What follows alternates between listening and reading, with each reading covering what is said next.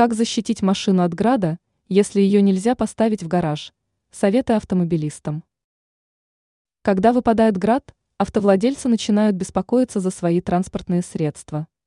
Ведь часто бывает так, что градины попадают на крышу, капот и в стекла автомобиля.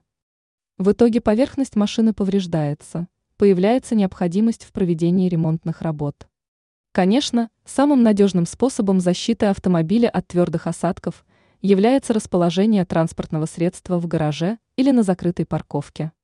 Но что делать в том случае, если у водителя нет возможности защитить машину именно так?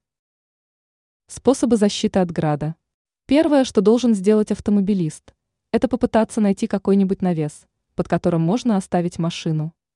Подобное место можно обнаружить на открытой парковке или на автозаправочной станции. А вот парковаться под деревом не стоит. Из-за сильного ветра появляется риск попадания веток на автомобиль. Кроме того, стопроцентной защиты от града тоже не будет. Если найти навес не получается, то на крышу и на капот машины нужно что-то положить. Идеальный вариант – противоградовый тент. Хорошо, если он есть в автомобиле. Но, к сожалению, предусмотрительными оказываются далеко не все водители.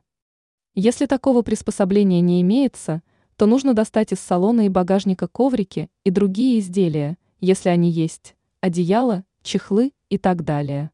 Все это нужно положить на автомобиль. Сперва надо защитить крышу.